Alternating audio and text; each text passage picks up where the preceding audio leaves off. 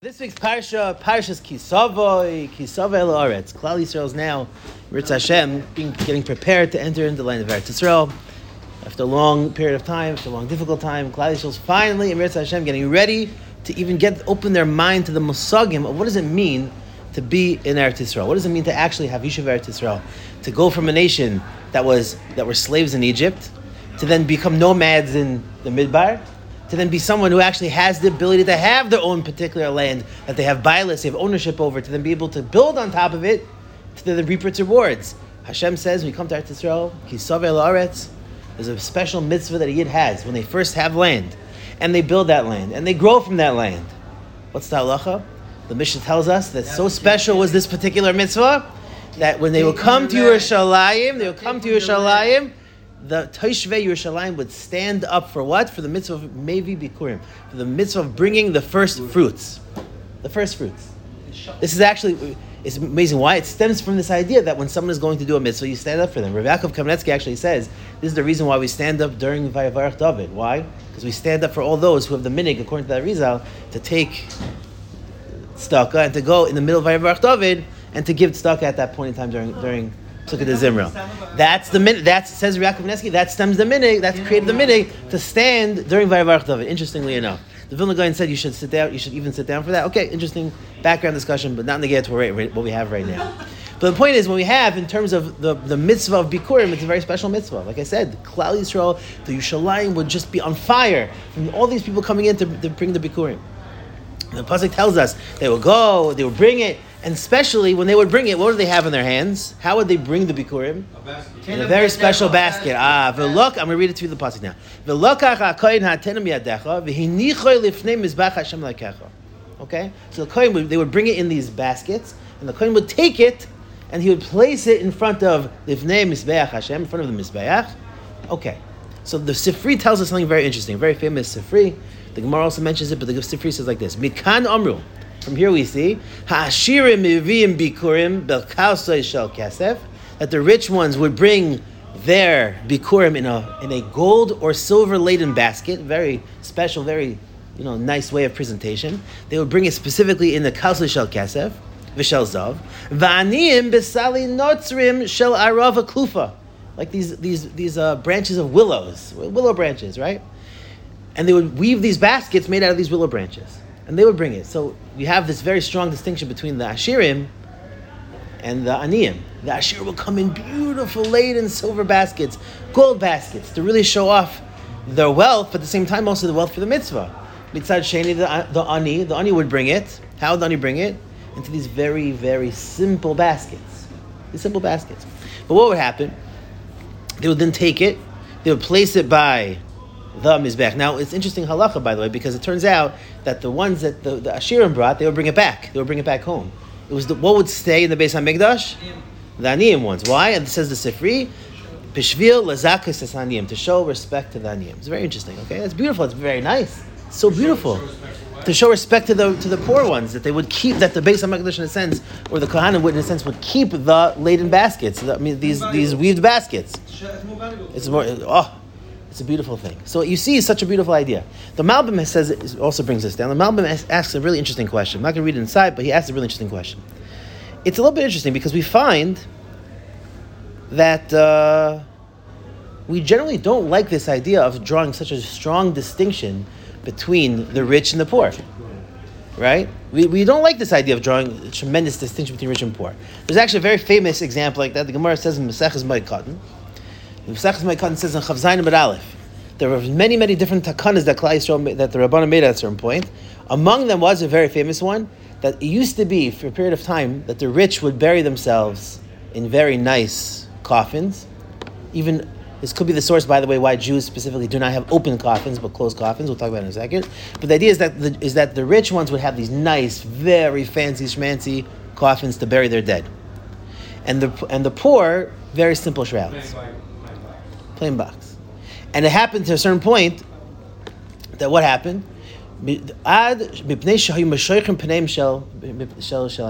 The aniyim became very meaning not the, obviously the poor person. The poor person's dead. They don't they don't have embarrassment or not have embarrassment. It was the families of the poor ones that were attending these funerals and feeling very, very embarrassed because the distinction was so strong between the rich and the poor. So what happened? What was the takana? So in the beginning, they would go in these very nice fancy things. V'aniyim b'klicha. V'hoyaniyim is baishim. What? Yiddish uh, funerals. It used to be Jewish funerals, no different than, than the way it is currently by Christians. They would be in very fancy boxes, depending on whatever you could afford.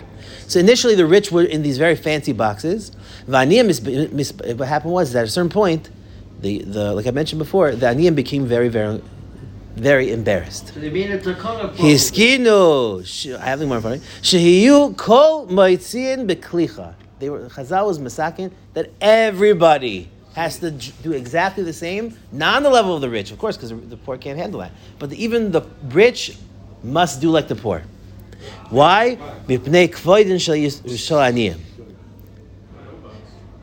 So eh, there's a few different these types of situations. And, and Chazal has like six or seven different examples, exactly how many times, in order to not make a distinction to one group over the other right? We, what we call this today like social justice almost. Like the Chazal really was careful about the covet of other groups, of what we call minority groups, right? For lack of a better term. You see, Chazal did care about the, about the pain of others. Like, well, can you just deal with it? Take it. No, Chazal said, if there's a strong distinction between the rich and the poor, we're going to make the change. We're going to make sure that the rich have to go down to the level of the poor. So obviously the question bears being asked, which is over here. Why over here, when it comes to the salim of the bikurim, why is it that we are allowing the rich to bring in the bikurim besalim in, in baskets of, of gold and of silver? It seems to be totally incongruent what we just told you in the Gemara Ma'ikatan. What's going on over here? The Gemara Ma'ikatan says that when you have a situation where there's a strong distinction between the rich and the poor, we do not let that happen. Because why? Oh, you'll say, but oh, they're leaving the, the, the, the, the they're leaving the baskets there. But why do they have to leave the baskets there? Because otherwise they would feel embarrassed. But that's very the reason why you should not let the rich do it. Why is it? Why don't we say over here, just like when it comes to the funerals, over here as well, that the that the rich should not be allowed to bring in baskets of of silver and of gold. In, okay, it's a good question, right? Baruch Shekivanta. Oh, so it's really interesting. You have to go into kind of like the depth of what is bikurim. We mentioned previously that's like wow, it's such a tremendous thing that Klal Yisrael, Toshva Yerushalayim would stand up for the people bringing Bikurim. It's a, such a tremendous mitzvah. It's a Gavaldik Gazach. More specifically, I believe there's a Mishnah Tanchuma says that the world was created Ela B'Shvil Bikurim. The, the reason of Bikurim itself is inherently the reason why God created the world. If the world were created just for that reason, it would be enough. Like that's a big, that's a pretty big deal. That Bikurim is such a special mitzvah that it's it's the entire reason why God created the entire universe. It's it's hard to fathom. What is it about this mitzvah bikurim? So the Medrash, not the Medrash, the, the Sefer HaChinuch, when he discusses the Sharshe HaMitzvah, the, ex, explanations, the reasons behind the mitzvahs. The Sharshe HaMitzvah, about the mitzvah of bikurim, because again, what's the process of bringing the bikurim? You don't just bring it; you then have to do the. You have to read the parshas habikur, where you thank Hashem for the land that He's given you, where you appreciate. You talk about the, the previous history, Arami Ovid the previous history of the Jewish people to get to where they are now, to have land, to be able to then have peros. So says the Sefer HaChinuch. He imagines in his mind when he's reading this when he's speaking it out and just and manifesting it in his words, that he has to confront this idea and to appreciate to think and to really, really, really sit on this idea for a minute when you're bringing this peros. That everything that you have, the land that you have, the peros that you have, only there, why? Because HaKadosh Baruch Hu gave it to you. Let's read it again. It says you have to first has to remember the Arab Lavavi b'divrei fil v'lachshev ki hakol higia elav me'es adon ha'olam. It doesn't just, by the way, say just peros. Wait a second. It doesn't say just peros. It says hakol, everything you have, which means your wife, which means your kids, which means your entire lot in life. Not just simply the peros and the produce that you have. Meaning, Bikurim is more than just the physical property, the physical Bikurim that you're bringing. It's the entire aspect of life, the entire station of life that you have that everything comes, comes from Kadosh Baruch Hu. And by the way, gumi. It says korach gumi. Oh. Like over there on the Bikurim, Hashem. Oh. That's what oh. gumi is. It's, so that's, that's what you're supposed to do in order, words, oh. in order to realize that oh. everything is from the hands of a Kodesh Baruch Hu. Mamish Hazeh. Now I want to continue further in that exact point. I want to further. I want to further that point exactly. Now we, we have an interesting bracha when it comes to Hamoitzi, right? This is very interesting because we find this often that Hashem wants us to stop everything that we're doing and to appreciate where everything comes from. That's funny. Of all the foods that, that we eat, there, I mean natural foods. I mean, right? Natural foods. Few of them take as much processing as bread does. Okay, bread takes a tremendous amount of processing. Literally, all the malachas, exactly, the malachas of Hilchah Shabbos, they're all siddur de pas. They're all stemming from the making of the bread. That's a lot of steps. And yet, what's the bracha that we make? Thank you, Hashem, for bringing the bread from the ground. I um no. What I, I brought the I took out the the okay. You took out Hashem. You took out the chita. I agree. I'm asking. After, from that point forward, from kaitzer from kaitzer until the end, I did everything. And yet the bracha is hamoitzi lechem That the bread, the final product, skipping all those different steps to the end of it. That no, Hashem is the one that did it, not me. That's the point. That's the hadgasha. That's the that's the that's the hadgasha. The hadgasha. The focus is is that what am I focusing on? I'm focusing on the entire idea, which is that as much as I had my own personal process involved, as much as I was in, I was involved in every single process literally. But the only reason why I was even shaykh is because Hashem gave me the koyach to do it. The reason why I'm able to do it is because Hashem gave me everything to do it. That's the hadgashin. That's amazing. Why specifically by bikur? I want to continue further. You know, you have ever seen it? I've seen in different stores, and I, I haven't seen it in a few years, but in stores in America at least, the comp- the store, the, the business, they have on the back wall, they have their first dollar, right? The first dollar. You ever saw it before? Yes. Now, why do they put up first dollar? I mean, it's money, it's currency. You got to. I mean, maybe you want a Coke. Why, why not use it? Why specifically do they take that first dollar? What is it about that first dollar that they do? They put on the wall. The answer is because it's not a dollar anymore. It takes on a cer- a different a different status in their life. it becomes a symbol. Historical. It's a symbol. Symbols are very important. Symbols are not just the thing, it encapsulates all the work. When this man who started this business 15 years ago, with sweat and tears, went into debt for it, mamish almost had to close the store a few times. When he looks at that dollar bill, he says, I see work. I see effort. I see Mesiras Nefesh. I see. What happens is with that dollar, you identify personally with that dollar. Hashem says, same thing with Bikurim that a person, that a farmer, when he looks at that first fruit, he says, all that toil, all the effort, all the hours, early rising, that all the amount of care that I had to do, it's mine. That's my work. That's my effort. Says HaKadosh Baruch Hu, no, no, no, no. At that very moment, that's the moment to remind yourself that it's Dafka Hamatzilach That Hashem is the one who gave it to you. That Hashem is the one who gave it to you, not you. Yeah, you put in the effort, but you know what? Who really gave you the koyach to put in the effort? That's why we bring the first fruits. And that's the koyach of Bikurim. Bikurim is not just some, is a beautiful you know thing of that we remind that Hashem gave me the land. It's everything. It's all aspects of life. It's the fact that I'm breathing air in this world. That's why Hashem gave me what, I gave, what He gave me. So how does this answer the question? How does this answer the question? The question we started earlier on. Oh, the question we had earlier on, which is, why do we find a distinction between the rich and the poor when we find the Chazal's misakin not to have distinction between rich and poor? I'll tell you why. Because when the, the ani comes in, when the usher comes in, it's not just they're bringing in their first fruits. They've already went through this process of bringing the bikurim, of facing and accepting their lot. And yes, maybe it might be easier for the rich man to accept his lot, but the ani also has to, has to accept his chelik in life, saying, "This is also my chelik in life." The Hashem also gave me the koyach that I need. Hashem clearly gave me what I need, to, what I need to live, what I need to survive. Hashem gave me this position in life, and I accept that. At that point, when you have that mindset in life, you're not jealous. I mean, generally, like at end of death, people, you know, day to day life, even yeah, even, hopefully even death would stop, or the fact that someone died would stop you from these thoughts. But it's not true. No. You know, people, people, you know, people, people worry about what people worry about. The, no, I'll tell you, I'm about to. But people worry about what they're going to say. You know, in a hesped, for example, oh, they're going to be dead. What are they going to say about me? Or a relative will say, oh, they, they, when they spoke about my relative, they didn't say that point. Believe me, there's a lot of uh, ego that happens at funerals. Can you imagine? You, you think the opposite, and yet that's not how it is. But when you're coming to the Beis Hamikdash and you're bringing the Bikurim and you realize that this is what Hashem gave me, and the reason why I'm here is because Hashem gave me, and the reason why I'm giving it over to Hashem is because it's really ultimately His, not me. When you have that hakara and you have that true realization, and you're putting mizbach Hashem, the hadgash is it's the it's the altar of Hashem. At that point, you've had that realization, and you're not going to be jealous. So there's no reason for, for Chazal to be masakin to enact. A, there shouldn't be a distinction between rich and poor because this is the very moment that a person should realize and appreciate their lot in life. Bain latoiv, even bain lara. even ben lara. It's a very important nekuda. Which means that even if the poor person has been struggling, he's gone through the process of understanding that this is ultimately the Ratan Hashem. That he has a lot, that he has a, a, a part in life to play, his, his chalik and his part in, li- in, in life. He needs to accept that this is my job to, to, to handle that. It's hard, yes, but is my job? Absolutely. And just because it's hard doesn't mean it's not your job, right? It's not your job. It's my job. What do you mean? Like it's if, if every single um, construction worker would say, "Listen, it's just too hard. My back is killing me," but that's your job. Go do, go do your job, right? Don't do it. Say don't do it. But if everyone would, wouldn't, then you wouldn't have any construction workers.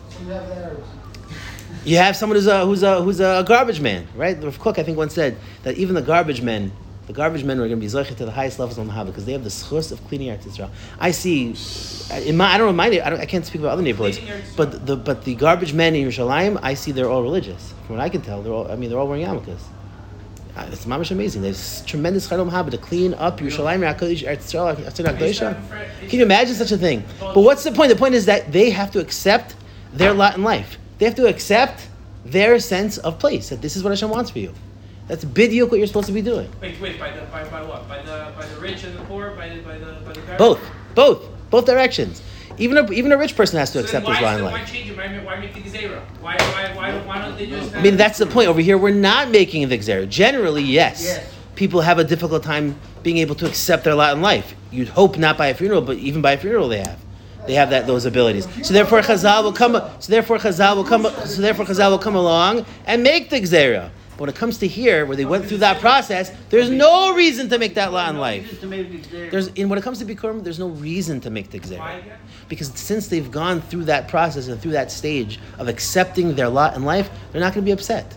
And therefore, there's no reason for Chazal to make the Gezerah in order that they shouldn't feel upset. Ah, so it's only before they, they accepted their lot in life. Right. It's that the Gezerah was needed. It's when day to day life we go. You know, your day to day activities, so even a funeral.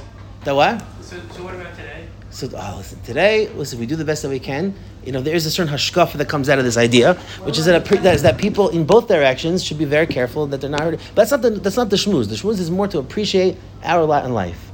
Not to say, oh, that person's making a distinction. That person make everyone should be the same. To, to We're not have a drinker after the bikurim, after the. We want to be. We want to try to strive for the level of bikurim to understand that a person should think for five minutes, ten minutes a day, saying, "Yes, this is difficult. Yes, this is painful. Yes, this is hard. Yes, this is my challenge." But I have to either I have one of two choices: either to pretend that that's not my problem and let the problem get worse, or to, or to actively engage with the challenge, to accept your achrayas and to accept your job. I mean, I, I well, Havdil is a very famous philosopher, not, not Jewish, but a philosopher would say, when you look outside, is an ant sitting and wondering whether he should do what an ant does every single day? Is he, does he have to wake, lie in his bed saying, ah, oh, just not today, I can't do it today? No, an ant gets up and does. Why? Because an ant is what it is. An ant is an ant. Are we not humans? Are we not Oivdei Hashem? Now, of course, we have Yetzer Hara, which is the funny part of humanity, is that we are the only race that has the struggle of being ourselves doing our service. Now, of course, because we're not malachim, we're not just told what to do. That's what I said. We have a yitzhar, right? But, so we have that challenge. But the funny part is, okay, but yitzhar doesn't mean you then sit there and say, "Well, I got yitzhar, so I'm not done." No, you say, ah, "I have to still fight it because I know my ultimate purpose." My ultimate purpose, my ultimate role, my ultimate job in this world is to do that and to stop focusing on what I should, what I wish I was doing, rather than what I know in front of me, what I should be doing. If God forbid, chas a person has a child that is suffering from disabilities, right? Not God forbid, like intense disabilities. Let's say like mid, mid. Let's say, unfortunately, a child, let's say, is suffering from what they call high functioning autism. And instead of being frustrated every single day about how they're not responding the way you want them to respond, accept the challenge. How am I going to become the advocate for the child? How am I going to become a better person for the child? How am I going to be able to help them with tools rather than being annoyed constantly that they're not the way you want them to be?